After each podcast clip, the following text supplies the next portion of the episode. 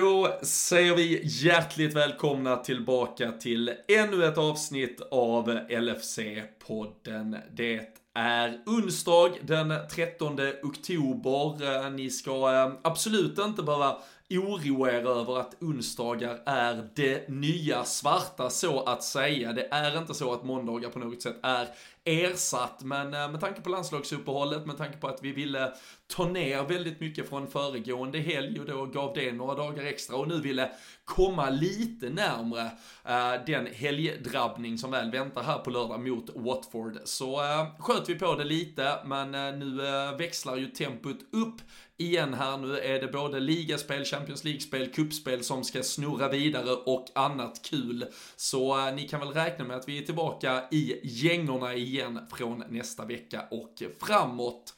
I vanlig ordning gör vi såklart också vårt eh, avsnitt eh, precis som alltid tillsammans med LFC.se. Det är ju där ni håller er eh, ajour och uppdaterade med allt som sker. Även när vi nu spelar in detta och försöker summera hela landslagsuppehållet så finns det ju faktiskt ett par brasilianska spelare kvar ute på äventyr till exempel. Det är nu en hel del olika skadeuppdateringar som kommer oss till ja, information informationsvägen från Klopp och gänget och eh, då håller ju LFC.se oss uppdaterade så håll er, eh, ja, håll er väl eh, på pass med LFC.se, var en frekvent besökare och är du det och gillar det du får ut av sajten så bli också medlem i den svenska supporterklubben. Det är alla medlemskap som ser till att hålla LFC.se vid liv. Så signa upp dig, bli en del av Sveriges härligaste supporterklubb och förhoppningsvis så eh, leder det kanske till att vi träffas ute på någon häftig storträff vad det lider.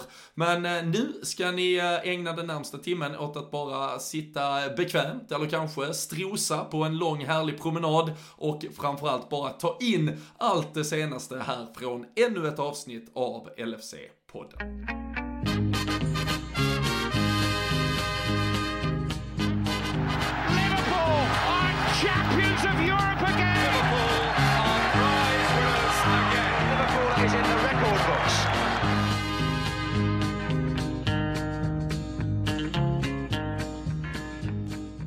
Jajamensan, Danne Forsell. Det är som sagt onsdag den 13 oktober och eh, det känns på något sätt som att eh, det är läge att ta pulsen på dig så här i ett landslagsuppehåll. För eh, man kan ju lätt bli orolig för din hälsa under sådana här veckor. Ja men nu jämfört med förra veckan så får man ju säga att nu börjar det närma sig igen så att eh, nu eh, börjar man väl komma tillbaka. Man har ju man, man får ju en liten sånt här eh, ett mini-break, en liten semester tycker jag från fotbollen. Inte, inte kanske att man missar det helt om man säger så men landskamperna är ju mer en rädsla över skadade spelare. Vi, vi kommer väl in på det sen. Det har ju hänt lite under just detta uppehållet med som vanligt och idag får man väl bara säga att det är en lite sorgens dag eftersom Kostas Simikas har varit på svensk mark och, och antagligen lämnat här under dagen och det är ju... Ja men det är alltid tråkigt eh, om eh, något när han har, eh, har gjort ett filmbesök i Sverige. Är, så, är sorgen att Kostas har lämnat landet helt enkelt eller? Ja ja bara, bara att han har lämnat landet. Inget, inget om matchen i övrigt. Inget utan bara att han har, varit, han har varit i samma land. Nej nej, utan bara att han har varit i samma land eh, som, som oss här under några timmar och, och nu har lämnat. Eh, men, eh, men förhoppningsvis på väg åt, åt rätt håll och inte neråt eh, mot Grekland igen. För det, nej, det är för en annan podd men nej, håll, håll sig till UK Kostas. Stanna där. Otroligt att man faktiskt har inandats då samma luft som Kostas först i Aten faktiskt för drygt en månad sedan och sen i England då före helgen. Så i Sverige, jag känner att jag och Kostas vi börjar bygga något speciellt här. Och du, det... du kan, är lite avundsjuk jag hör från dig.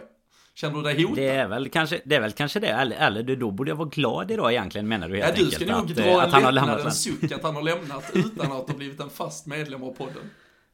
Jag är mest besviken över att han inte bara kunde se till att i alla fall vara med här idag. Men det är klart, han, han sa ju att eh, han hade lite bråttom hem och Klopp ville ha hem honom. Så ja, ja, ja. Det är smällar man får ta helt enkelt. Ja, men så är det verkligen. Eh, hur, eh, hur har du annars? Jag håller ju med dig helt om att liksom det är ju lite ledighet, de här eh, landslagsuppehållen. Framförallt eh, helgerna märker man ju det väldigt tydligt att man kan eh, checka ut på ett annat sätt istället för att liksom sitta från 12.30 typ när man börjar förbereda sig inför första matchen till sista visslar framåt 9-tiden. Ibland ligger det till och med någon match till där och snurrar. Har det varit, alltså, var, var, var, är du nu i sådana här uppehåll? Är det liksom bara skönt eller eh, tycker du det är jobbigt? De är ju väldigt, nu är det ju lite speciellt den här hösten, de kommer ju varje månad också, men eh, ja, vad, vad, vad säger vi om landslagsuppehållet? Nej men alltså jag tycker ju att det blir eh, lite rastlöst nu när säsongen väl är igång. Man, har så här, man, man tuggar igång den ett par omgångar, sen tar man ett uppehåll. Nu var ju vi som du sa nere i Aten tillsammans. Eh, det, ja, då, då när det begav sig, när Sverige faktiskt också var där. Och då, eh, det, det är klart att det höjer ju kanske ett landslagsuppehåll lite om man kan åka iväg på en liten tripp så. Men en sån här helg så är det ju det, alltså då är det ju precis som du är inne på att man sitter ju annars typ hela dagen oavsett om man kan följa varandra match eller inte på, på tv eller sådär så, så har man ju koll på det hela tiden. Både för, för ligans skull och så har man ju ett, eh, ett sorgligt FPL-lag som man försöker ratta med någon sorts bravur också. Så att eh, man, man alltså det blir ju verkligen noll och ingenting de här helgerna. Och det kanske man eh, kunde tänka sig att det kunde vara skönt ibland. Men det, jag tycker nog inte det under säsongen. Nästan någon gång faktiskt. Det är väl det är väl om Liverpool liksom har men antingen att man, man har gått svinbra och leder ligan gött så att man kan njuta lite av det. Men då vill man samtidigt inte att momentumet ska brytas. Och tvärtom då har det gått dåligt inför ett uppehåll och man känner att ja, nu får vi får vi chansen att ladda om. Så är ju det verkligen en sanning med modifikation eftersom varenda spelare nästan försvinner och eh, ja, men löper risk att bli skadad och sådär istället. Så även om man nu kan kan kika lite fotboll och sådär. Det är ju så är det väl som du är inne på att framförallt helgen där för nu då tre, tre dagar sedan och tillbaka är ju Den blir ju inte riktigt samma sak sådär för man är så jäkla inrutad kring det här med, med matcherna på Man, man har ju alltid väl... Eh, så här, Måndagen efter en landslagsuppehållshelg så vet man i alla fall att man kommer få så här på, på iPhonen att ens skärmtid minskade i alla fall. Man har varit lite, man har varit lite mer utcheckad faktiskt. Så det, det... Twitter, Twitter-tummarna är väl de som mår bäst av alla efter en sån helg. Alltså det är ju inte mycket uppdateringar eh, när, när man kollar på uh, men varken ditt, mitt, poddens eller nästan typ alla som vi, vi liksom har kontakt med för poddens räkning Nej, det, kring Liverpool det, i alla fall. Det, är, det, är, ny... det är James Pearce som får twittra någonting om någon skada. Ja men exakt, men det blir ju lite ny för det är ju alltså alla i ens flöde, alltså så 90% utgörs ju av liksom någorlunda likasinnade fotbollsentusiaster i alla fall. Så såklart det finns ju en en procentuell del eh, i, i detta flöde som liksom går väldigt mycket upp i landslagsfotbollen så, eh, så man då liksom ändå får ta del av att Emil Kraft var urusel och, och lite annat smått och gott. Men, men annars är det ju verkligen, det blir Ja, men det blir liksom att man får se en annan sida av eh, Twitter. Det är liksom som, eh, som en partner man kanske träffar i, i något visst sammanhang och så helt plötsligt så, så lär man känna en ny sida. Och lite så är det med ens Twitter så här, de, de man har valt att följa, för plötsligt dyker alla de här andra jävla suspekta snubbarna upp som man börjar följa av någon jävla annan anledning. Då, då kan de ta plats i eh, flödet. Så eh, nej, ja fan, det ska bli skönt att komma tillbaka till vardagen Danne. Och eh, nu är det ju nu jävlar, om vi ska prata liksom eh, intensifiera och eh, gå upp i varv, så är det ju, eh, det ska ju börja avgöras Champions League-grupper och vi ska väl på allvar kanske få någon form av utbrytargrupp lite i toppen av Premier League-tabellen och så kommer lite kuppspel och allt annat. Så det är ju det är ju ja, återigen faktiskt bara drygt en månad, för sen är det ju ett sista landslagsuppehåll inför uh, årsskiftet och bokslutet för 2021. Men uh, kan, man, kan man säga att det är nu det liksom är dags att uh, vara med på riktigt här de närmsta veckorna? Ja men absolut, alltså nu, det är som du säger, nu, nu startar ju eh, kupperna dessutom och Ja, nu, nu blir det ju lite med Champions League såklart. Det är ju ett, ett tag kvar. Men när vi, innan det är avgjort om man säger så, så är vi inne i december och sådär också. Vi vet ju alla vad som väntar sen kring jul och tätt schema och sådär också. Så ja, vi, vi ska väl eh, vi ska väl verkligen se till att sätta oss i en bra position inför nästa uppehåll och så sätt. Och sen får vi bara genomlida det och sen har vi Har vi resten av året. Det är ju inte så mycket annat på samma sätt nu. Jag menar det var ju lite speciellt när säsongen där gick in ända i sommaren här. Eh, under pandemisäsongen där. Det, det hade man ju nästan eh, kunnat tänka sig nu eh, när, när man fick sitta på altanen och kolla en Premier League-match och dricka lite öl i solen. Det, det hade man kunnat tänka sig en sån här dag i, i ett höstigt Borås. Det regnar ju nästan aldrig här men idag Idag så är det mörkt i alla fall fall alltså. Och känner att det är Premier League-ljuset man behöver nu. Men eh, jag visste fasen, är det ett landslagsuppehåll till alltså säger du? Innan det, vad fan håller de på med? Ja, det, det, är det ett i månaden? Ja, det, det, kan inte vara, det, det, kan inte vara något, det måste vara i alla fall ett och sen måste det ju vara mars eller någonting. Ja men det det. Du kan, du kan börja andas ut sen här för nu, nu, ska, nu ska saker och ting börja avgöras med alla VM-kvalgrupper ska, ska spelas färdigt. Så I alla fall på den europeiska sidan. Jag ska, jag ska inte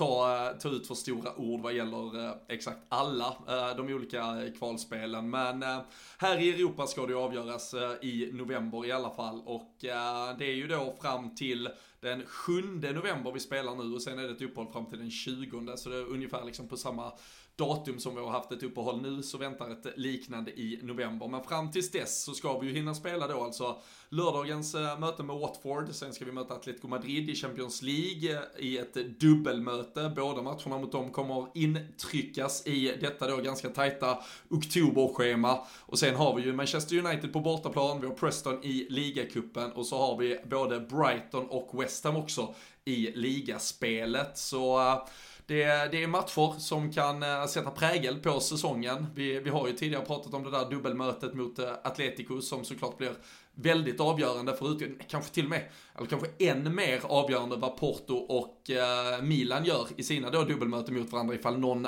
där mm. tar två segrar framförallt och liksom vill blanda sig i. Jag skulle ju tro, alltså skulle, skulle vi välja att spela på, på kryss mot Atletico dubbelt upp och Porto och Milan gör detsamma så blir det ju än tydligare vilka som eh, tar kommandot i gruppen och eh, ja, eller så gör man den matematiska geniuträkningen som du har lärt mig Dan, att eh, Atletico och Liverpool vinner vars en och så låter man Porto och Milan kryssa. För då får vi tre poäng var och de får bara två poäng var. Så det, ja, det, vi får väl se. Ja, mat, matte är matte. Ja, matte är matte. Och eh, sen är det ju annars det där mötet med Manchester United på Old Trafford här om eh, drygt en och en halv vecka. Som såklart är nästkommande periods eh, stora godbit i alla fall.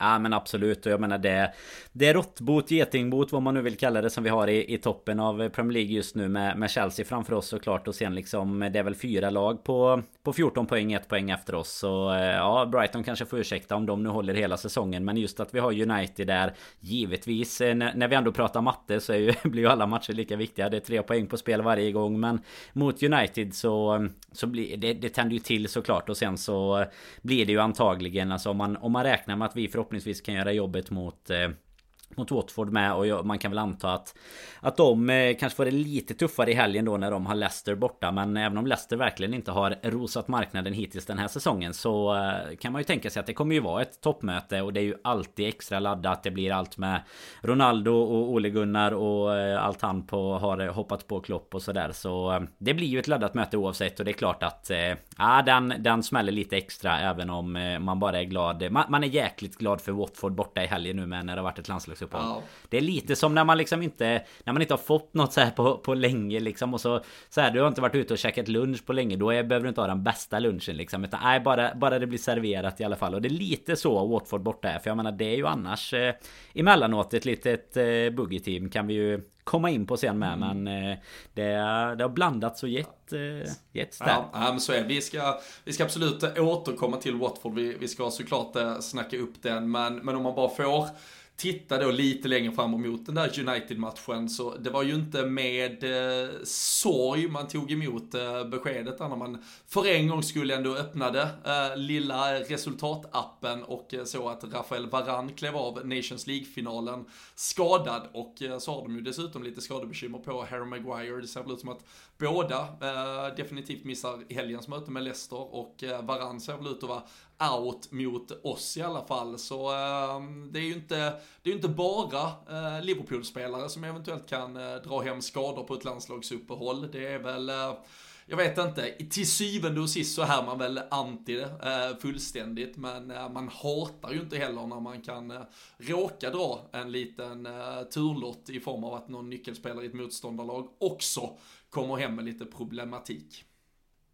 Nej men så är det ju och eh, det känns väl som att eh, såklart färgat av de här säsongerna som har varit nu med hur mycket matchande och sådär har varit. Man har ju märkt eh, att det redan har varit rätt mycket skadeproblem den här säsongen också. Tätt matchande både i, i ligor och i, i Champions League och givetvis med landskamperna också då. Och det tär ju på dem, det märker man ju om inte annat. Och, och då är det klart att lite marginaler att det inte behöver vara våra nyckelspelare som alltid försvinner Vilket det ju såklart känns som bara för att man har bäst koll på, på dem och inför, eh, inför de matcherna vi har men eh, det, just eh, backlinjen i, i United har ju inte heller varit jätteimponerande och blir väl inte mycket mer. Alltså Varann var väl den som också skulle gå in och stabilisera det lite. Så att det, det hade väl inte gjort jätteont. Man önskar ju såklart aldrig någon skador får man ju vara, vara politiskt korrekt och säga. Såvida de inte spelar som sagt, Manchester United är väl... Ja, och möter oss eh, samtidigt ja. typ då och, och sådär. Ja, så att eh, nej, det kan vi väl eh, kan vi väl se fram emot. Kanske vi kan hoppas på ytterligare någon innan, innan dess mot Leicester. Se om Brandon,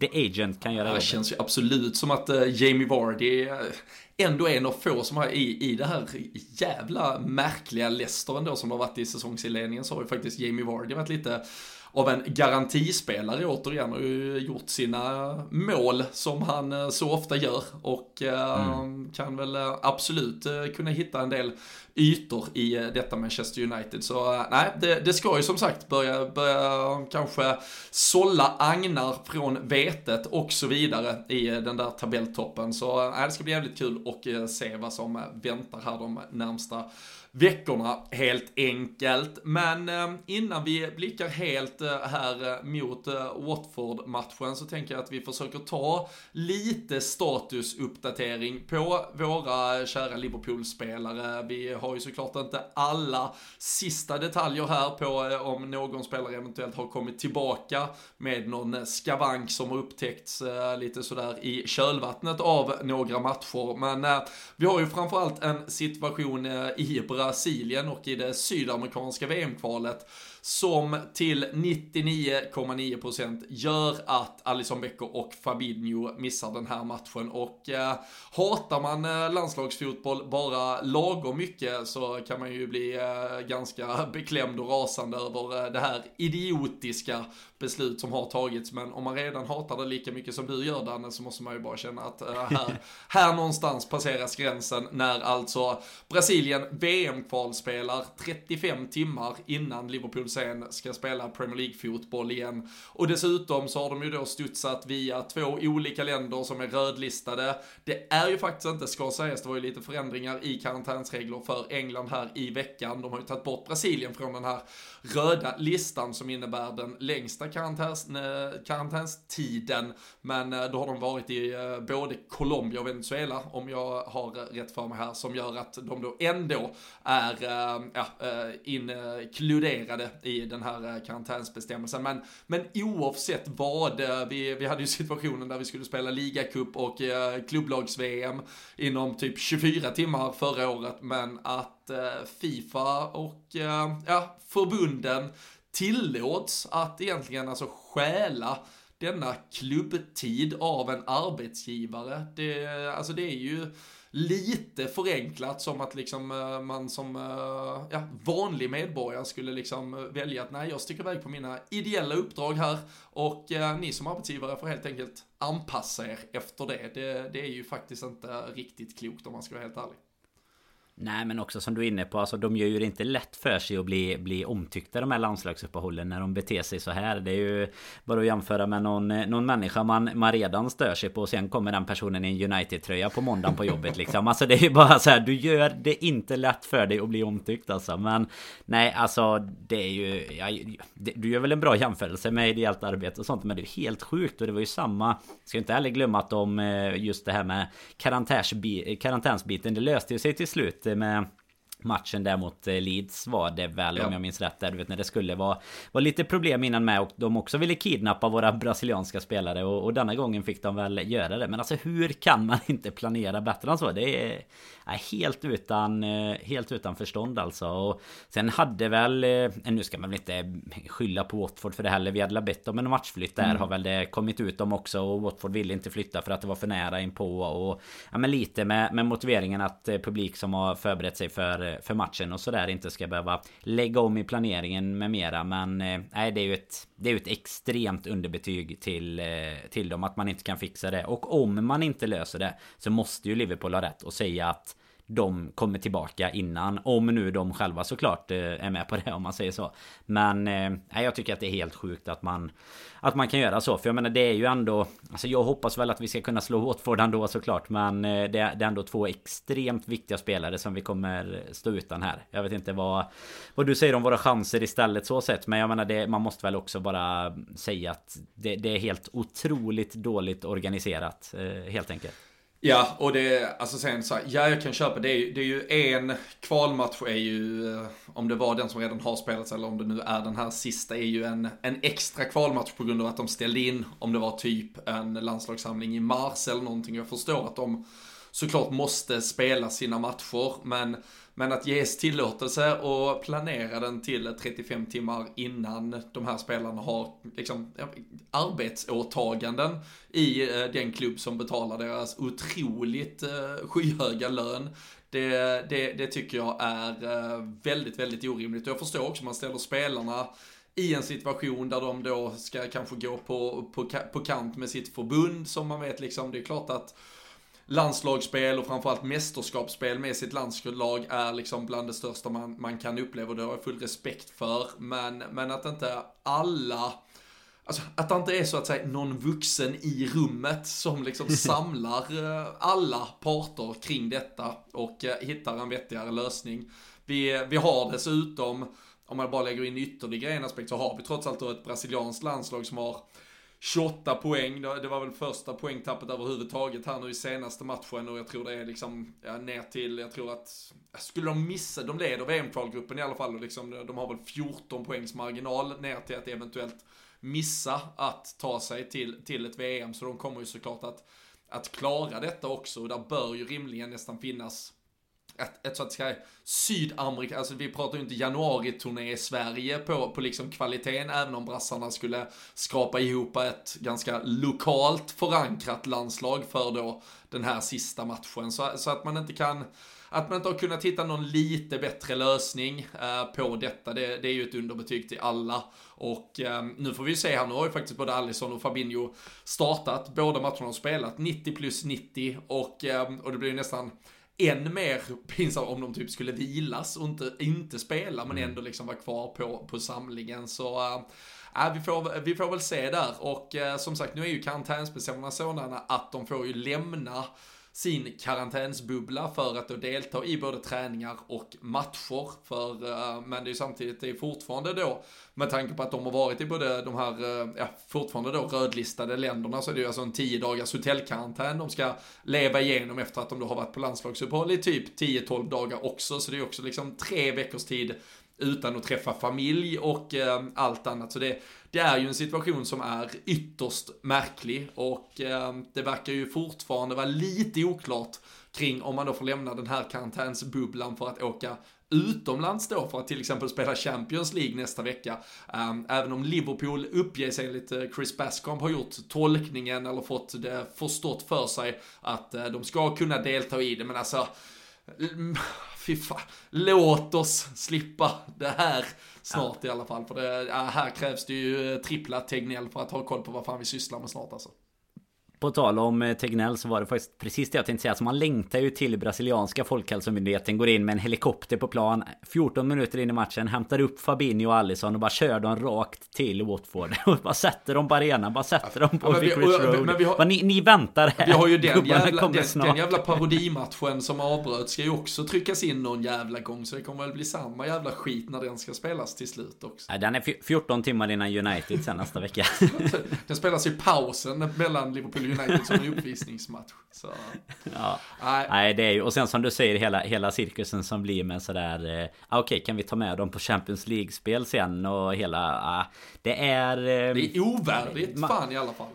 Ja men det är då allt det här kring nu då kring, alltså i och med att alla länder har olika karantänsbestämmelser och olika rödlistningar och hela den här biten så um, så bör ju i alla fall klubbarna och spelarna kunna ha någonting att säga till om. Men du är väl inne på ett rätt spår där också att det är klart att eh, hamnar du i I trubbel och lite på kant med ditt förbund så finns ju istället risken att de bara säger ah, okej okay, då är det Ederson som spelar nu i Om nu han Om han åker helt enkelt. Så är det, det är han som är första målvakt nu för För evigt. För det är klart de två är ju ganska jämna där i, i landslaget också och då eh, Det är klart att Allison, eh, jag menar Får komma ner till Brasilien och grilla en biff emellanåt. Det vill han ju göra. Såklart. Så att eh, han eh, vill väl inte tacka nej till det heller. Och kanske mer, om, om man har sett hur de förbunden har betett sig för så finns väl alltid en risk med att eh, liksom tacka nej och sådär också. Men det är ju en cirkus utan dess like. Alltså. Ja, nej, verkligen. Men äh, vi, vi får väl se exakt äh, vad, vad allt detta mynnar ut i och exakt hur saker och ting landar. Om de kommer till spel här i den sista matchen eller inte. Och hur snabbt de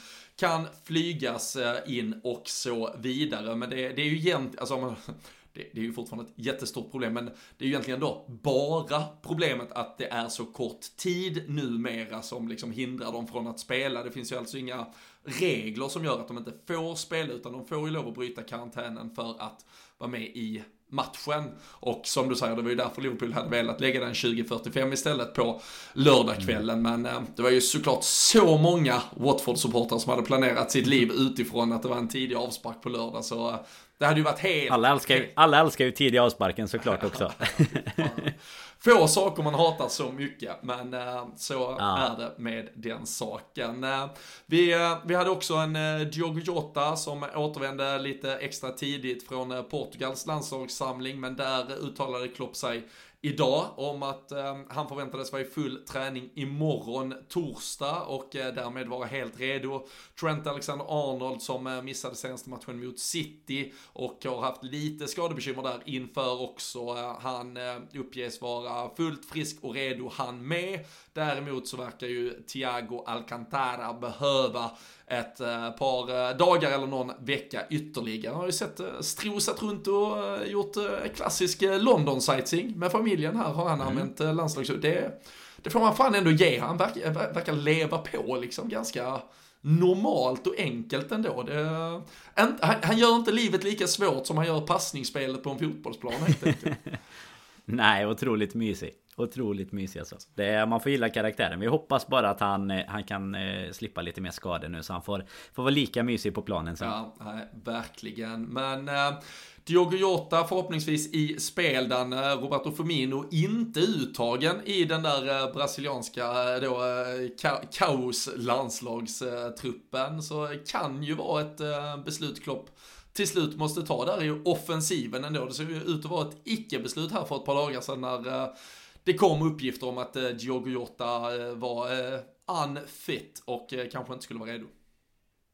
Ja men absolut och vi hade ju den diskussionen eh, sist där med Men nu, jag, jag tycker väl egentligen att vi Vi är, är redo till att ge Firmino lite chans igen mm. efter eh, Jota så det, det, tycker jag faktiskt men eh, ja och framförallt nu då alltså det beror ju helt på hur hur eh, illa det ser ut. Men det verkar ju som du säger, eh, sista rapporterna så att säga, och det är ju ändå några dagar kvar nu, är ju att han, att han är helt redo. Men eh, jag hade kunnat tänka mig att få in Firmino lite, tycker han har sett, eh, sett härlig ut det han har kommit in och presterat. Så sen angenäma problem såklart. Två, två fantastiska spelare som kan erbjuda lite olika. Men eh, vem hade du helst sett på lördag? Äh, Firmino på lördag, äh, definitivt. Äh, och liksom har det varit lite skadebekymmer och som sagt det väntar ju jätteviktiga, äh, framförallt det mm. första mötet med Atletico redan i tidigt i nästa vecka och sen United på det. Så det, det finns ju alla anledning till att behöva utnyttja den minimala truppbredd vi har. Och, och ska man då på, på en vecka som då eh, inkluderar både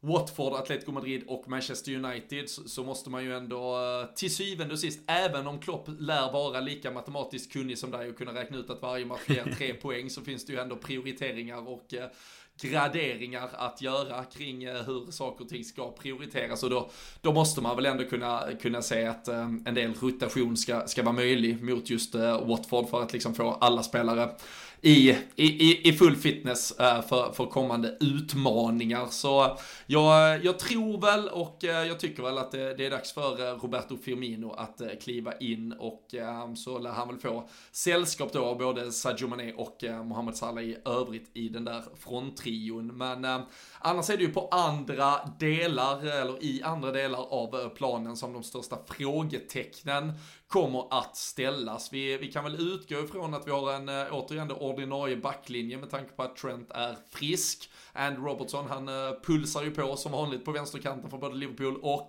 Skottland. Och Kostas Simikas uh, gjorde väl kanske inget avtryck i den svenska landslagsåkern, eller på den svenska landslagsåkern som Friends Arena numera är för att spela sig förbi honom. Och Joel Matip som har gjort det enda rätta i livet och börjat tacka nej till landslagsspel tidigt. det märker man att det är din gubbe.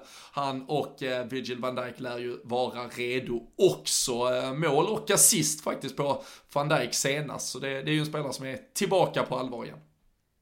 Absolut. Det, och så kommer det ju se ut i, i backlinjen som du säger. Och det är kul, alltså när det, när det väl, om de ändå ska åka iväg på de här eh, landskamperna så är det ju skönt att de kommer tillbaka utan skador och gärna med lite självförtroende och poäng i bagaget. Och så är det ju, alltså nu har ju verkligen Alltså mittbacksparet framförallt. Vi är ju kanske mer, mer förvånade över Matip än van Dijk. Men det har ju verkligen satt sig nu. Eh, Konaté får ursäkta men eh, det, det, nu, nu sitter det här paret tills det händer något eh, något radikalt och det radikala är väl att eh, Matip kanske kan gå sönder trots att han inte spelar några landskamper. Det har, ju, har vi ju sett förr men eh, jag hoppas att han har tränat fysiken här eh, inför denna säsongen och det eh, ser ju otroligt fin ut alltså. Ja, men det är väl ja, det är mittfältet sen som vi har att, ja, att ställa lite frågor kring De, de stora frågetecknen eh, spar vi eh, till, eh, till de stora frågorna här som, som kommer. Men vad gäller annars mittbacksparet, vad gäller deras fitness och så vidare så är det ju faktiskt no ska jag absolut inte kalla det ett jubileum, men det är faktiskt nästan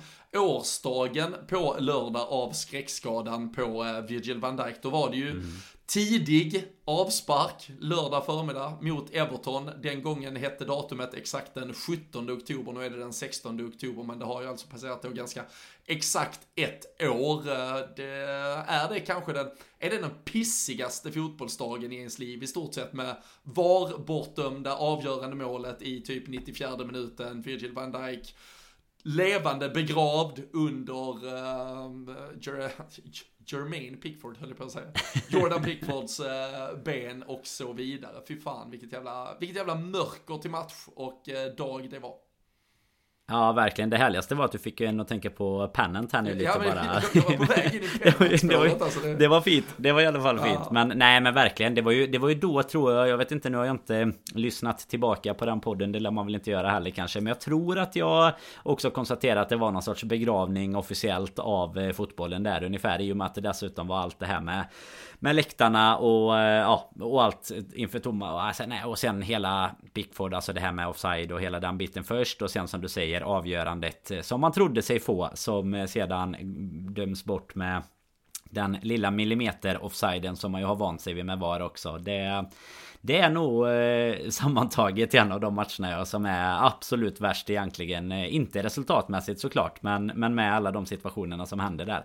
Så eh, det är väl skönt att man kan lägga det bakom sig i alla fall och, och känna att det var ett år sedan. Eh, och nu, nu ser det ju ruggigt mycket bättre ut och vi vill inte ha något eh, som du som du sa, vi vill inte ha något jubileumsfirande med att vi har en en van Dijk som ligger manglad under någon Watford-spelare till helgen i alla fall. Nej, fy fan för det. Men äh, det, är, så det, är ju, det är ju såklart otroligt skönt att se van Dijk tillbaka. Men äh, också som sagt, han äh, imponerade stort då, då även offensivt faktiskt. Både, både själv då med med, med ett eh, mål och, och sen jävligt jävla tro, trocklade sig snyggt fram i, eh, i straffområdet innan han serverade ett delikat inlägg också. Så det visade väl på den stora repertoar som, eh, som finns i Virgil van Dijk. Och eh, nu ser väl Nederländerna ut till att ha kopplat greppet där i en grupp eh, där de slåss med både Turkiet och Norge om det. Annars bara Danmark och Tyskland än så länge som redan är klara och kvalificerade från de europeiska kvalgrupperna. Så mycket ska avgöras i det här uppehållet som du återigen kommer hata då om en månad helt enkelt. Ja, det, det, kan man inte helt garantera att man inte kommer göra. Nej. Det, det ska man nog inte sätta några jag pengar tror på. Att, spelbart. Ja, nej, jag tror, det, jag, jag, tror det ligger lite i liksom eh, våra lyssnares eh, kravbild också. Att det ska rasas mot uh, varenda landslagsuppehåll. Så det, det är skönt att de kan lita på dig Danne. De vet vad de har dig och man vet vad man, man är, får. Man har kontinuiteten i det i alla fall. Så är det sannoliken. Men eh, om vi pratar, eh, vi ska gå in på laget i övrigt, men jag tänkte bara när vi pratade eh, bittra och dystra eh, jubileumsfiranden så, så är ju faktiskt en tripp tillbaka till Vicarage Road och eh, Watford lite mörker, eh, måste jag säga. Generellt eh, är det ju ett jävla pisseställe att komma till, helt klart, absolut. Men det var ju faktiskt där som vår eh, obesegrade svit under det som till slut kom att bli mästarsäsongen ändå, 1920, tog slut. Och då får vi ju börja dagens första lilla quiz här med om du vet vilket datum det var. Det var väl i alla fall i februari Korrekt. Tror jag. Och jag gissar... Ja, ska jag gissa? Vad fan var det? Säg att det var den eh, man, 18 kanske? Man kan säga att det är ett... Eh, det, det datumet i februari som det är minst sannolikt att det är. Kan man säga. 29 Exakt. får jag gissa på den ledtråden då. Så var det, så det var faktiskt på skottdagen.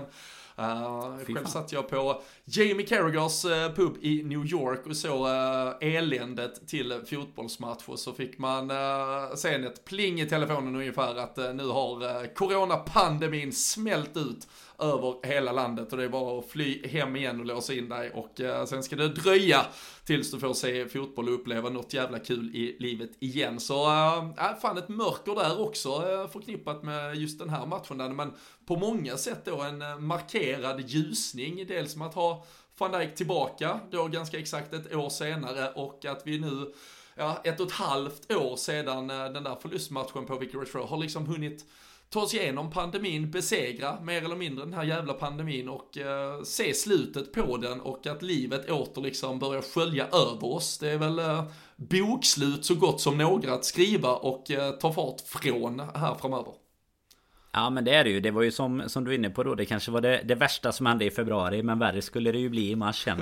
med, med nedstängningar och så vidare. Och det är väl senaste gången. Ja Watford åkte väl alltså. Det är väl senaste gången som vi, vi mötte dem eh, också där.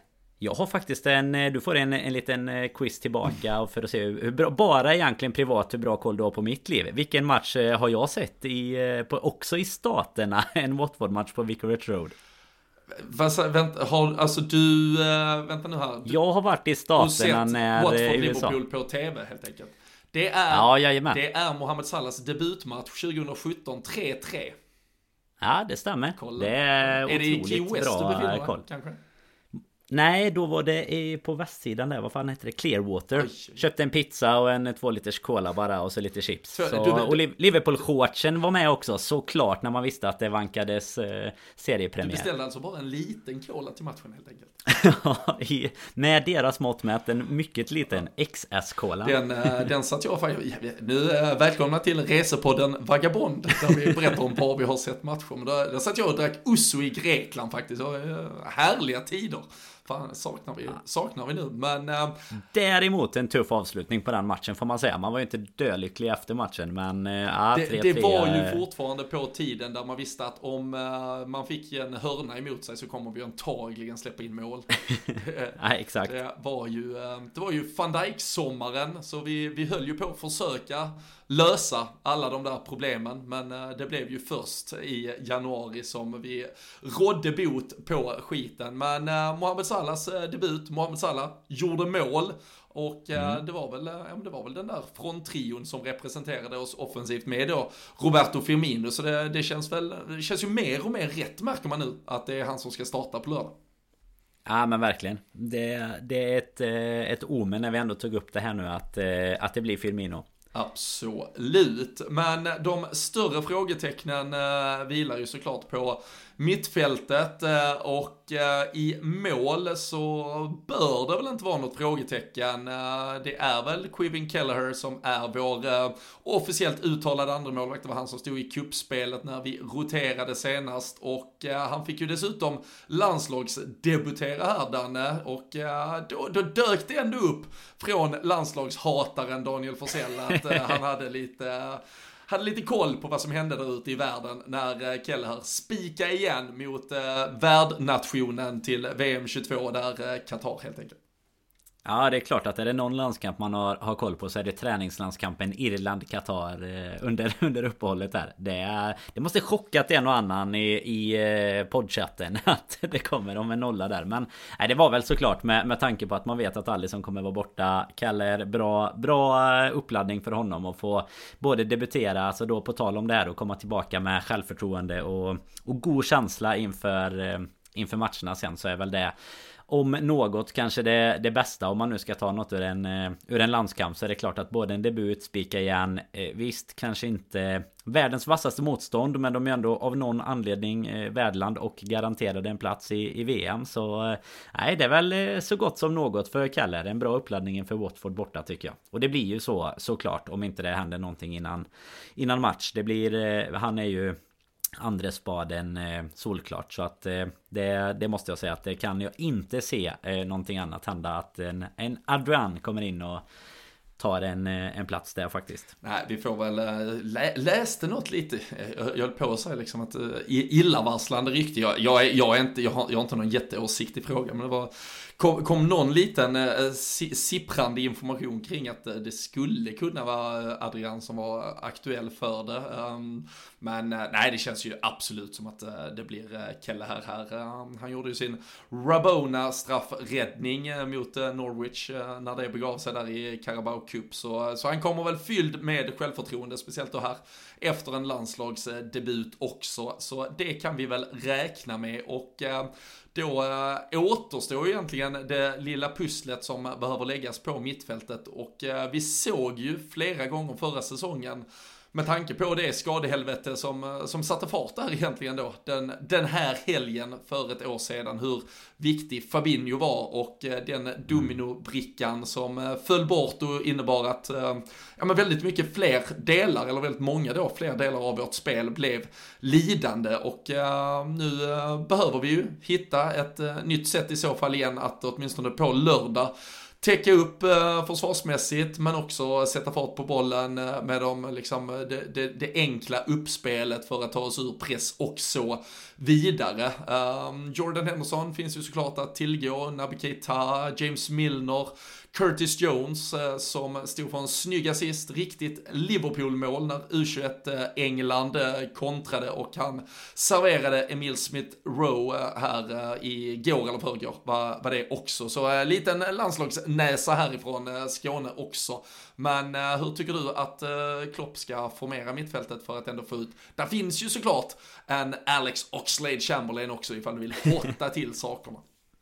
Ja, jag tänkte nästan att du, att du skulle lägga in honom där också För han är ju såklart given i din elva sen. Men jag hade väl satt, eh, satt en Henderson istället för en Fabinho på ändå den eh, På den platsen som han ändå har erfarenhet ifrån. Sen hade jag gärna sett, alltså det är alltid så svårt att säga kring Keita vad, vad status och, och form och sådär är. Nu har han ju ändå spelat i, i landslagsuppehållet här. Han har ju inte spelat jättemycket för oss. Han gjorde ju en halvlek va, i den matchen. Det är väl egentligen det senaste. Det var väl kuppmatchen mot eh, Norwich tror jag. Eh, och sen spelade för sen var han ju ändå med lite i, mot Milan och, och de matcherna innan. Men hade ju gärna sett egentligen han och eh, Curtis Jones bara för att få det flärdiga, flärdiga framåt som jag tror att vi kommer att ha nytta av mot eh, mot Watford. Men sen någonstans så vet man att man har, har en trygghet i, i Milner också. Och man, alltså lite beroende på vad Klopp vill ha ut av det. Jag menar man vet att man får jobbet, arbetsinsatsen. Framförallt kanske i det defensiva då eh, på ett annat sätt än vad du får i en, en Keita. Du får erfarenheten på ett annat sätt än vad du får i Curtis Jones. Men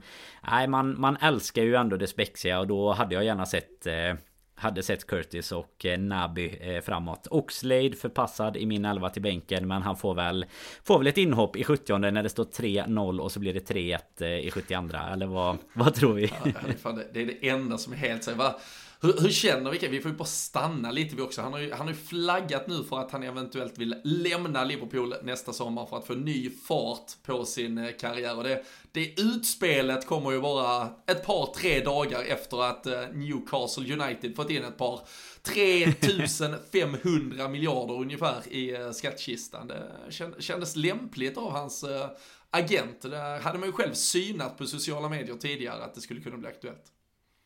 Ja men det sjukaste är ju när man tänker på det att han är Han är ju 28 så han borde ju Alltså visst eh, skador och, och det som har varit Och sen spelar han i ett Liverpool-lag som har Har en otrolig konkurrens Men jag menar han har ju egentligen eh, Lite tid kvar på sin sida. Sen kanske att han inte Ja Man vet ju hur det har varit med de storsatsande klubbarna innan i och för sig. De har ju, de har ju gjort en Oxlade innan de har kommit till rätta med liksom de här eh, stora Typ när City hade sina Elanos och, och så vidare. Men Nej jag tror väl att Oxlade hade kanske gjort Eh, bättre att göra en, en Lalana-resa fast några år tidigare då helt enkelt och gå till något lag som Som ändå är mitten, botten i, i Premier League och, och, kanske kunna vara en mer given startspelare i så fall för eh, Få den chansen. Alltså då, då kanske han kan få igång lite snurr igen men han kommer ju inte komma upp i sina stora Alltså storhetstiden verkar ju ha Har gått honom eh, förbi tyvärr även om han borde kanske vara i sin prime åldersmässigt Men så, såklart då lite påverkad av annat jag, jag, jag, kände med att jag var på väg att skriva under på om du skulle säga Storhetstiden gick honom förlorad helt Det blev ju ingen storhetstid egentligen liksom, du, du känner ändå att han har haft den det, det, det är ju alltid. Men jag tycker ändå att han, han har haft lite han fin, han har haft en fin han har haft tid. Kvällar, ja, han har haft det får man säga. Absolut, så,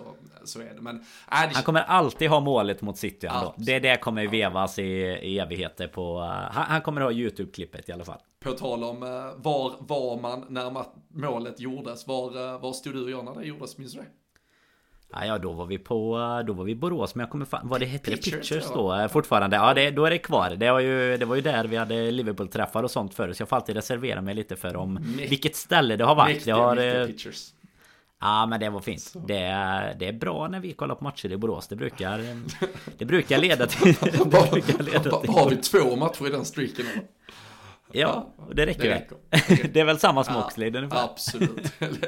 Lika många matcher i Borås som Oxlade har bra insatser. Så, eh, så är det. Nej, fy fan vad taskiga. Nej. Fan vad taskiga ja, vi är mot ja, nu. Jag ger dem storhetstiden. Ja, men han spelar inte på lördag då. Nej, det, det känns väl som det kan bli eh, snarare typ ett Southampton i sommar kanske hem till mammas skapa. Det hade väl varit fint. Och försöka bli uh, lite halvstjärna igen. Så kan han och Lalana göra upp i de där sydkustderbyna. Ifall nu Southampton håller sig kvar. Det är väl kanske det som är det enda som talar emot i så fall. Det har inte sett glimrande ut från deras sida så här långt. Men, men jag, jag tycker väl det fan, jag tycker det är svårt med det här med, för det är lite så här Alltså vi, vi har ju, vi har ju inte vi har inte drösvis med alternativ, men där är ju ändå ett par olika spel. Alltså, vi har ju liksom numerären till att fylla upp ett tremannamittfält. Och där känner man alltid, om Fabinho är så länge han är garanten så är det fan, då är det lite skitsamma vilka de två andra, alltså så här, väljer Klopp att köra Hendo och Curtis så är det ju såklart svinbra. Väljer han eh, Hendo och Keita, ja men det kommer funka. Väljer han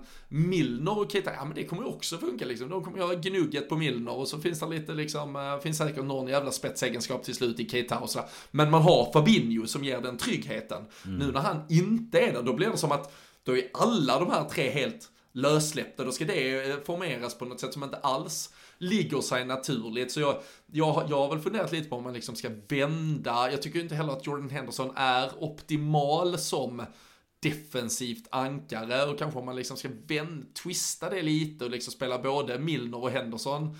Sen förstår jag liksom Watford såklart, även om det är på bortaplan ska vi kunna ha en mer offensiv approach än så, möjligtvis, men, äh, ja men kanske ändå att det blir Henderson, Milner och äh, Curtis. Eller det liksom riktigt eh, sensationella om man skulle spela både, både Milner och Henderson och spela en 4-2-3 uppställning istället. Men mm. eh, den, eh, den har han ju varit högst restriktiv med eh, sitt användande av. Det var där det var fan lite när Shakiri precis kom in och flög lite inledningsvis på sin första säsong som vi spelade en hel del eller en hel del, det blev väl i alla fall en 7-8 matcher kanske, 4-2-3 Men, äh, det känns ju som 4-3, men jag, jag hade nog fan ändå startat med Henderson, Milner och äh, Curtis på mittfältet i alla fall. Mm, nej men det, vi köper det.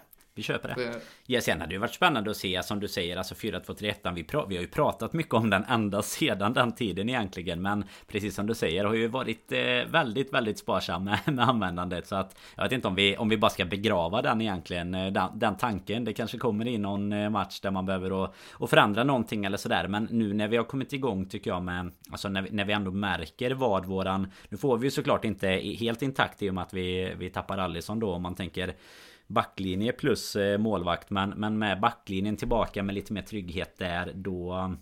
Då känns det som att eh, Klopp någonstans har bevisat för oss att det var liksom inte Det, det är inte hans system och hans 4-3-3 som är utdaterad utan det var bara Det var fel eh, marionettpjäser förra säsongen bara för att, att ta oss hela vägen Även om nu om man tittar på det i liksom i efterhand att en tredjeplats visst är inget att behöva skämmas för. Men det, det, såg ju tuffare ut än vad det kanske gör om man bara tittar i historieboken. Så att eh, nej, nu, eh, nu blir det 4-3-3 och eh, jag kan... Jag, jag blir inte helt missnöjd om det blir din trio istället för min där i, på mittfältet.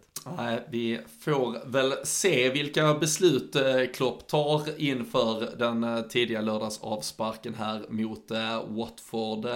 Det blir ju också ett Watford som som vanligt får man väl säga, kommer till eh, spel eller till matchsamling här med en ny tränare vid eh, rodret. Har ju, ja, men har ju på inga sätt egentligen gjort en eh, totalt katastrofal säsongsinledning poängmässigt. De har 7-8 poäng och eh, är väl på typ plats 13-14 och eh, kan väl egentligen inte ha förväntat sig att de skulle prestera mycket, mycket bättre. Det är ju klart att det är liksom skralt med, med poäng än så länge, men det är ju absolut en handfull lag som ser ja, ut att komma att göra ännu sämre säsonger. Så det hade väl funnits all möjlighet att ändå liksom bygga någon form av stabilitet i en, i en position ovanför strecket här. Men äh, nej, man gör som man brukar Danne. Man äh, fotar tränaren efter äh, ett par omgångar och in kommer Claudio Ranieri, eh, Premier League-mästare med Leicester, såklart eh, mest ihågkommen och eh, utmärkande för det. Men eh, långt och digert förflutet. Han satt på presskonferensen idag och eh, gjorde klart och tydligt för eh, journalistkåren där att han kände sig ung och fräsch.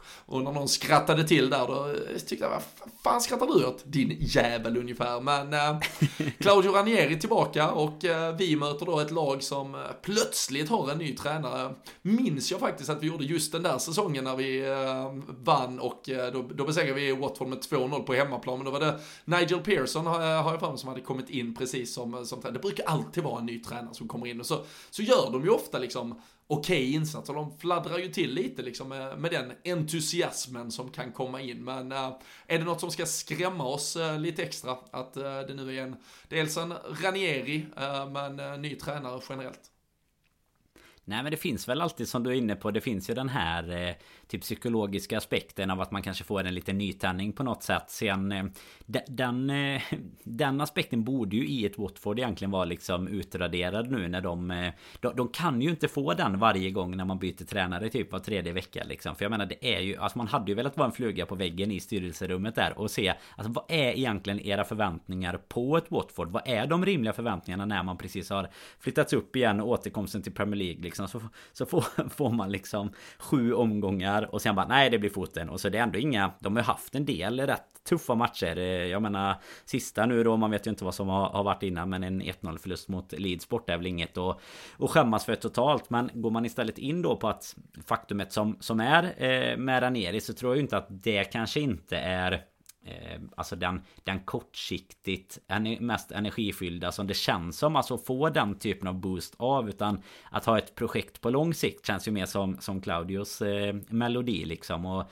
frågan är om då Watford ska vara rätt klubb för det. Men, men någon sorts boost kanske man får. Men jag tror väl inte att eh, att just att Ranieri har ett, ja, ett, en god renommé och en bra karriär bakom sig kommer hjälpa dem eh, mycket mer här. Utan det är väl egentligen eh, snarare bra eller dåliga dagar på ett par, på ett par nyckelspelare hos dem tycker jag som eh, som vi behöver vara rädda för. Jag vet inte, vad, vad känner du kring just det här hela tränar du, du är ju själv eh, alltså, rätt så professionell tränare vill jag ju säga ändå för, för grabbarna nere i bara. Alltså vad fasen, vad, hur brukar det vara när ni, när ni har sammandrag på helgerna om det kommer in en ny tränare? Vi, vi, har ju fortfarande, vi har fortfarande aldrig förlorat en match så jag vet ju inte hur utsatt jag är av styrelsen här ifall jag skulle förlora. Utan det är ju det är 25 av 25 vi, vi har tagit eh, under hösten. Delas det med Delas det med Watford så tänker jag att det är en förlust. sen, sen är det foten. Ja, ja, nej men det är, jag, jag, jag förstår kravställningen och det, det, det, är så det ska vara. Men äh, jag, tog, jag tog en liten till, liksom, de, de ligger på 15 plats, har sju poäng, två segrar, ett kryss på de här inledande sju matcherna. Det är ju ett, ett gäng lag där nere på, ja men Burnley och Newcastle norr typ på både ett och, och tre poäng liksom som redan är då ett hack nedanför och de ligger på samma poäng som, eller samma här är det som liksom äh, Leeds och Crystal Palace, lag man känner, ja men det, där finns väl liksom lite att göra. Så det, äh, det jag, jag, kan inte förstå, jag kan, jag kan förstå kanske en Ranieri som, han kommer in lite, han vet, det är ju den här italienska ägarfamiljen också och liksom han, han är nog lite med på vad, vad, det här gäller liksom. Kan du bara få lite skjuts på laget så, så hade det varit skitbra. Men sen nästa gång det dippar då, då fattar du att du får kliva av igen. Men att vara liksom så här någon ja, men lagom ny, lite upcoming tränare, liksom känna att man har lite idéer om man vill bygga någonting. Alltså, det alltså, alltså att sätta sin fot liksom i, alltså, i närheten av uh, Vicarage Road och Watford, det, det måste ju vara, alltså det är ju så jävla korkat. Och det, alltså jag vet inte, det, det är kanske för att branschen liksom är så dels begränsad med möjligheter och så jävla snorfylld med pengar så, så folk kommer ändå ta de här tränaruppdragen. Men jag, jag kan inte förstå hur någon, alltså rationellt kan välja att ta jobbet som Watford-tränare. Det, alltså du, du, uppenbarligen så finner, du kan ju inte lyckas så att säga. Nej men lite som du är inne på där, alltså i hans fall, han närmar sig väl, väl 70 typ. Och det är klart att eh, det, det finns väl, äh, han borde väl ha tjänat lite pengar under sin karriär så sett. Men det finns ju säkert som du är inne på ekonomiska incitament som gör att det kan kännas okej okay att, att rida ut Watford eh, den här säsongen. Eh, om, om man nu får stanna så länge men liksom hålla, hålla dem kvar är väl någon sorts rimlig målsättning. Sen som sagt så, så kanske deras styrelse tycker annorlunda. Men det är ju tittar man på liksom hans hans karriär egentligen så Så är det ju och framförallt om du tänker sen Leicester liksom Det är ju Ganska korta inhopp i många klubbar. Och jag menar det Det är väl så att eh, Klart han har gjort sig ett namn genom åren också och säkert mycket inblandning som man inte ja, som man inte har på pränt med, med italienska ägarfamilj och så vidare som gör att Ranieri såklart blir ett, eh, ett bra namn. Men eh, som du säger, det är ju inte någon av dem som ses som de största tränartalangerna som eh, helst kanske ska, ska se till att sumpa sin karriär på 14 matcher i Watford. Utan det, det blir väl den här lösningen man får förvänta sig då nästan. Och ja, jag vet inte, för klubben kan det ju inte vara kan inte vara så nyttigt och enkelt att jobba på det här sättet. För jag menar som spelare, du, det kommer ju ändå in en ny typ av filosofi för varje tränare som kommer in antagligen. Och de vill förändra sitt eh, spelsätt och, och, kanske taktiker och sådär. Så förhoppningsvis har de väl inte fått eh, ordning på det nu. För de har väl eh, säkerligen en del landslagskillar även de eh, när man spelar i Premier League. Så jag menar det blir ju... Det, det är ju tufft för där nere att hinna sätta någon eh, någon direkt prägel här utan han får väl hoppas på den här quick boosten bara för att få för att få någon sorts eh, livsprattlande mot, eh, mot oss här i första matchen. Ja, ja vi, vi, fan, vi får ändå brasklappa på det där med landslagsspelare. Jag sitter och tittar på deras, eh, deras startelva på, den senaste matchen.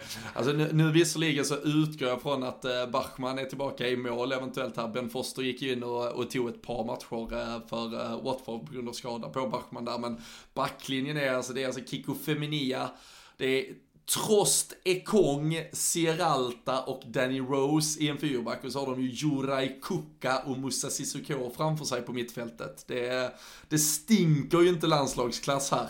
Uh, även om uh, det kanske, kanske finns någon som varit iväg på någon suspekt samling. Men, uh, men annars är det väl Ismail Azar som vi ska se upp med. Han var ju framförallt i den där matchen på Vicarage Road när vi fick den där snöpliga förlusten. Som dock också innehöll Dejan Lovren i backlinjen. Ska alltid poängteras när man diskuterar sådana snöpliga förluster eller i alla fall tas med till bordet. Men han vet vi ju kan ha en sån där dag ibland och då kan han vara lite ostoppbar från ingenstans.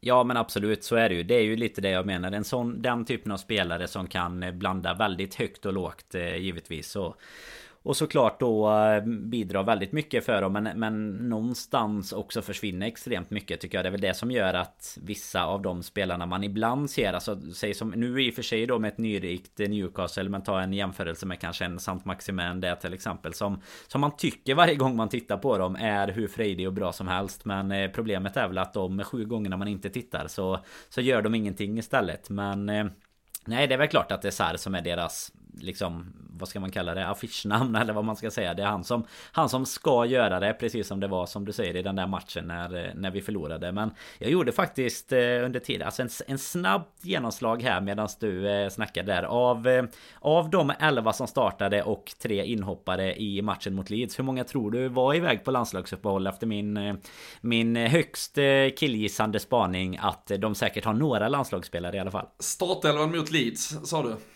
Då ja, startelvan och bänken mot Leeds. Och, alltså de bänk. tre som även hoppar in då. Ja, ja, ja det... Du kan ju få ledtråd då att det var fyra, Kansema. Det kanske... Fyra stycken. Ja.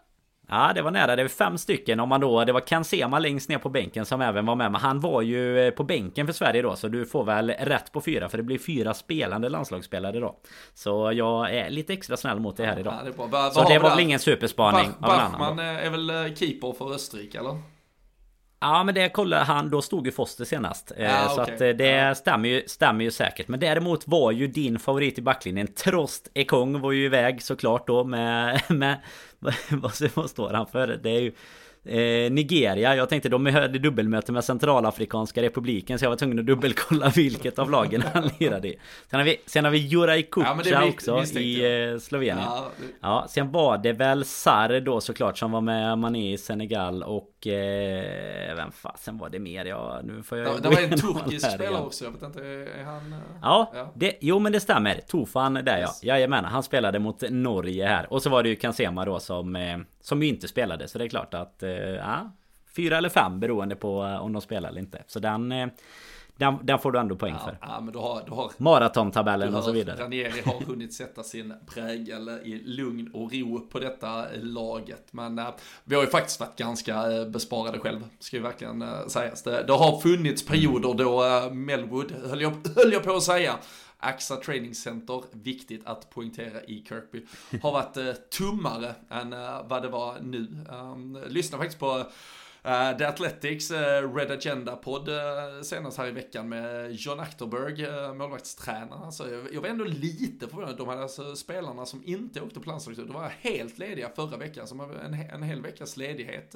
var det ändå. Ja, okay. mm. Såklart individuella träningsprogram och sådär, men, men just som säger att att tro att eh, de andra är kvar och bara nöter grejer på, på träningsfältet så, så är det ju faktiskt inte utan de, de flesta passar ju på att få en hel del välbehövlig, absolut, eh, semester i de här perioderna. Kan väl faktiskt, eh, den här podden har väl absolut tagit upp sina frågetecken kring eh, John Achterberg genom våra dagar, men äh, lät äh, mycket insiktsfull och, och klok i den äh, där podden. Pep Linders dök in på kontoret också, de var egentligen lediga båda två, så då, då hoppade Pep Linders plötsligt in i samtalet också och pratade lite om dedikation och äh, annat. Så det är ja, en liten rekommendation ifall man vill frossa i sig mer för att verkligen få upp Premier League-pulsen igen inför uh, Watford på lördag. Och uh, den uh, enda anledningen till att de flesta har lyssnat igenom hela den här timmen är såklart för att de nu ska kunna vinna en herrans massa pengar när du ger dem resultatet inför eh, matchen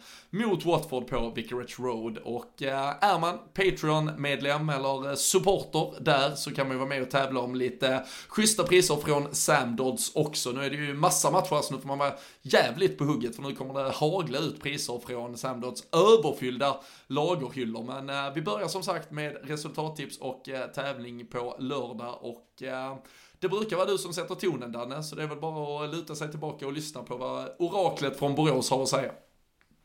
Ja men det har faktiskt varit eh, helt otroligt det senaste. Man, man vill ju inte skryta men jag, jag kan knappt komma ihåg att jag har haft ett fel den här säsongen. Men det är ingen som behöver kontrolllyssna för det, sånt har man ju såklart koll på själv här. Men en 2-0 Liverpool.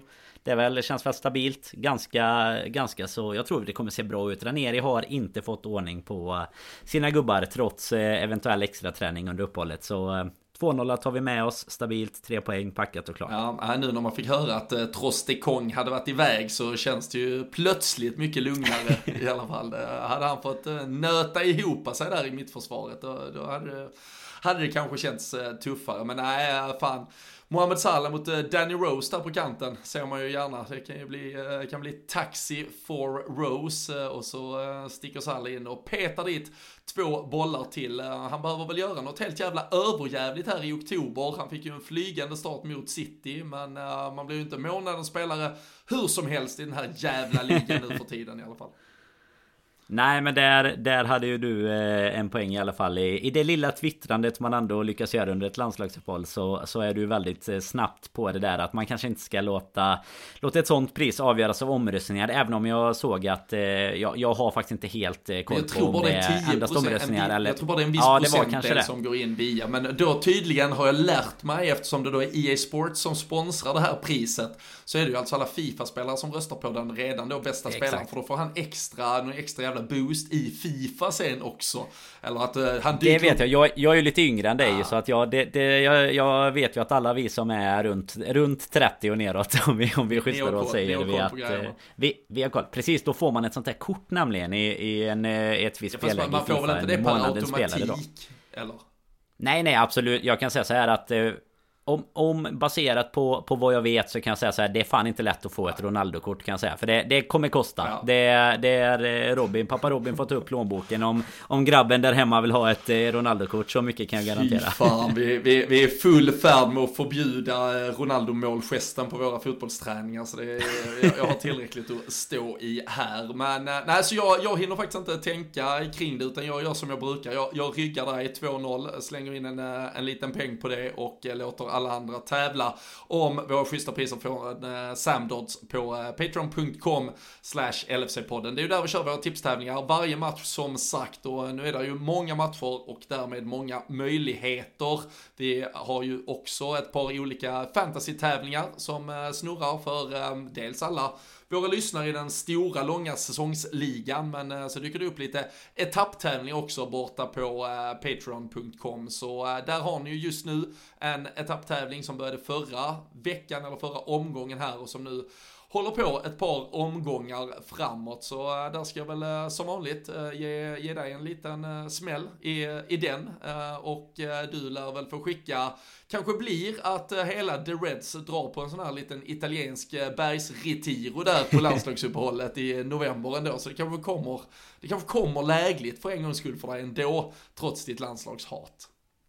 Ja, Ranieri kanske får ta över. Om han är kickad från Watford då kanske han får ta över The Reds i, i fantasy där runt landslagsuppehållet. Kan man få en head to head på vem som ryker först? Om det är du från ditt fantasylag eller Ranieri? Från Watford. Nej, jag tror alltså det, den är, det, det går inte ens orakelspå vem som ryker först där. Det, det är viktig helg för många ja. eh, som kommer här kan jag säga. Det, det är det. Sen en grej som jag bara tänkte ge dig ett litet tips om då. Du nämnde ju det här med Ronaldo-målgesten. Du inte, jag vet inte om du noterade det. Du var ju ändå på den här matchen. Jo, men jo, Andros Townsend drog ju en, en målgest. Du kanske kan säga Du kanske kan säga att det numera är Townsend-målgesten och så fattar ingen vad, vad det är och så, så är det inte lika coolt längre. Så, men så länge, så länge otroligt görs... härlig i intervjun efteråt ja, kan jag säga. Ja, men så länge den gör görs med hånfullhet mot Ronaldo eller hans supportrar, då, då är den ju såklart eh, väldigt okejad även från eh, ledarhåll. Men uh, han, han, fick ju svara på just det om det var liksom vad det, vad det riktas. Nej men det är såklart en, en hyllning eh, mot eh, till Ronaldo. Ja det är ju bara att få dela plan med honom är ju otroligt stort. Och det undrar man ju om det verkligen var så. Eller om det var något, eh, någon liten mediaträning att man inte ska håna eh, CR7 i, på Old Trafford helt enkelt. Ah, fy fan. Alltså, alltså, på tal om också det här med, med alltså Mohamed Salah har inte blivit utsedd till månadens spelare sedan början av 2018 i Premier League. Vet du hur sjukt det är? Nej, det, ja. Nej, det är helt sjukt. Jag såg faktiskt någon statistik, men det var väl Ronaldo gick väl upp på någon så här delad... Eh, Han och Agüero eh, eller... någonting tror jag har typ så här sju ja, stycken. Jag, om, eh, Ja men precis, de, det var något sånt i alla fall. Jag vet att Gerard var med i faggorna med kring, eh, kring de eh, flesta. Och så tänker man så här, men Salah är inte ens med på... Han hade inte... Jag tror att de hade alla från fem månadens spelare och, eh, och uppåt. Och där, där var väl inte han ens med, eller om han var på fem eller något. Nej, alltså jag tror bara, han, har bara, han har bara vunnit under den där 17-18 säsongen. När han liksom vinner skytteligan på, på rekord. Där tror jag han tar tre stycken kanske, två eller tre typ. Uh, men uh, nej, annars uh, har han blivit förbisedd i eh, den utnämningen. Men det lämnar vi där han nu. Vi fokuserar på vad som väntar Watford på lördag som sagt. Och sen rullar det ju på Atletico Madrid efter det och Manchester United på det därefter. Så eh, ni får hålla utkik nu. Det gäller att hålla koll på när avsnitten kommer och eh, det bästa är väl att helt enkelt bara prenumerera på LFC-podden i era poddspelare. Följ oss på Twitter, LFC-podden och eh, signa gärna upp er på patreon.com slash LFC-podden om ni gillar det vi gör. Då kan vi fortsätta göra ännu mer, ännu bättre och eh, så eh, fortsätter vi helt enkelt bevaka och prata kring vårt älskade Liverpool tillsammans. Men tills vi hörs och ses nästa gång så önskar vi er en eh, ja, men, fin vecka och så kör vi igång den här jävla Premier League-säsongen på allvar på lördag på Vicarage Road igen. Men äm, tack så länge så hörs vi snart igen.